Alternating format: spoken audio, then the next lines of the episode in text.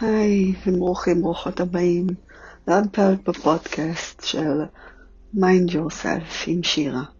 היי, אני שירה נגבי, אני מטפלת רגשית, והיום אני רוצה לדבר על משהו שלא מדברים עליו הרבה, אלא אם כן אתם מתוך חוגים מסוימים כאלה, בתור מסתובבים עם הרבה מטפלים רגשיים. וזה גם קשור להרבה סרטונים שהעליתי לאחרונה בטיק טוק על טראומה, טראומה באופן כללי, טראומה מהעבר.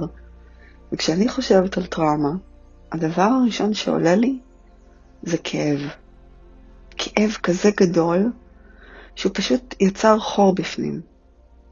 החור הזה בפנים יצר איכשהו אדם שונה לחלוטין מלפני החוויה הזאת של הכאב. הכאב הזה יצר דרך חשיבה, התנהגות, אה, הפעלה של רגשות בצורה כל כך חזקה ולרוב שלילית, עד כדי שמרחיקים אנשים, או שמפתחים איזשהו דפוך, דפוס התנהגות הפוך, שבו אנחנו רק רוצים לרצות אחרים, שלהם יהיה טוב, אנחנו צריכים שכולם יאהבו אותנו. ההגדרה הכי טובה ששמעתי לטראומה היא של דוקטור גבור מטה. טראומה זה לא בהכרח האירוע שחוויתם, אלא החוויה הרגשית שחוויתם בעקבות האירוע. קורים לנו כל כך הרבה דברים בחיים האלה, שמטלטלים אותנו ויוצרים אצלנו דפוס חשיבה, רגש והתנהגות אחרים, מעוותי מציאות. קחו את התקופה של השנתיים האחרונות. מאז שהקורונה השתלטה על החיים שלנו, וכזה, אני לא בטוחה בנוגע למחקרים שכבר נעשו או בתהליך, על ההשפעה הנפשית של התמודדות עם מגפה עולמית. ושינוי החיים שלנו לחלוטין התהפך מהצורה שפעם הכרנו. מחקרים שיעשו לאורך זמן, אולי עוד 10-20 שנה, יהיה איזשהו מידע אמין לעבוד איתו ולראות את הנזק הנפשי שנגרם בעצם לכל מי שנאלץ להתמודד עם מציאות לא נורמלית, עם לקוחות כאלה של סוף העולם. לחץ בריאותי זה משהו קיומי, הוא בסיסי, ובשנתיים האחרונות הסף עלה עד כדי רתיחה. אי אפשר שלא לקרוא לקורונה טראומה עולמית. עסקים נפגעו, הכלכלה נפגעה, אנשים נסגרו בתוך הבתים, ילדים לומדים בזום ולא מתקשרים עם חברים שלהם.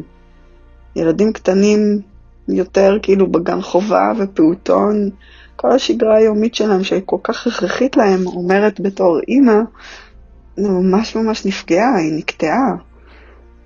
האלימות במשפחה, האחוזים בכמות הדיווחים רק עלו.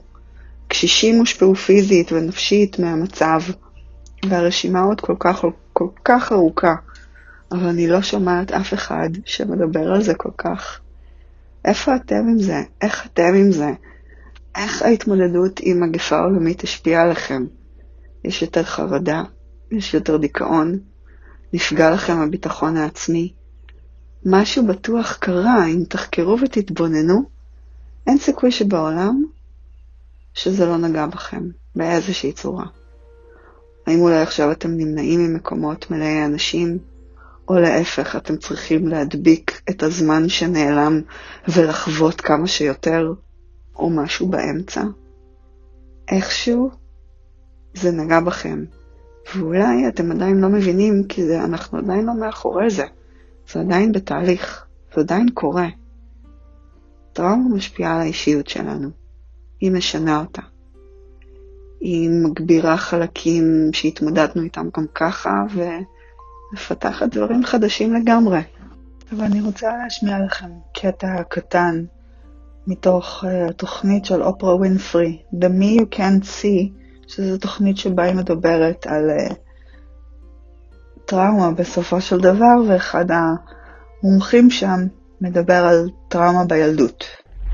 You don't get through developmental trauma unscathed. You can get through and find your way, but along the way, there's definitely going to be pain and there'll be scars and there'll be challenges. And I think that this is a really important thing for people to understand that everybody is carrying around something. Everybody has a burden. We just don't know what it is. And that's why it's so important when you do any kind of mental health work to get to know somebody's story. The telling of the story, the being able to say out loud, this is what happened to me, is crucial. אמנם הוא מדבר על טראומה מהילדות, אבל אני חושבת שבכל שלב שניגשים לטיפול רגשי ועובדים על הטראומה או על התסמינים של הטראומה במידה ולא בדיוק זוכרים או מאוד מאוד מפחיד להיכנס אליהם. עובדים בטיפול רגשי על לחזק. לחזק את היסודות, לחזק את האמונה העצמית, לחזק את הדברים שנפגעו בגלל הטראומה. אנחנו בודקים דפוסי אישיות, איפה זה מפריע, איפה זה תורם, מה יעיל, מה לא יעיל. אנחנו עושים עבודה משותפת של חקירה עצמית. טראומה זה נושא שאני חושבת שצריך להיות מדובר יותר במדינה שלנו בכלל, ואין לזה ממש קול. כי כולנו מתמודדים עם טראומה, והמדינה שלנו בכלל, עוד מלפני שהיא קמה, היא פוסט-טראומטית. משהו שיכול לגמרי לעבור בין דור לדור. ואני צוחקת כי, כי זה באמת לא מדובר וזה נתפס בעיניי כאבסורד.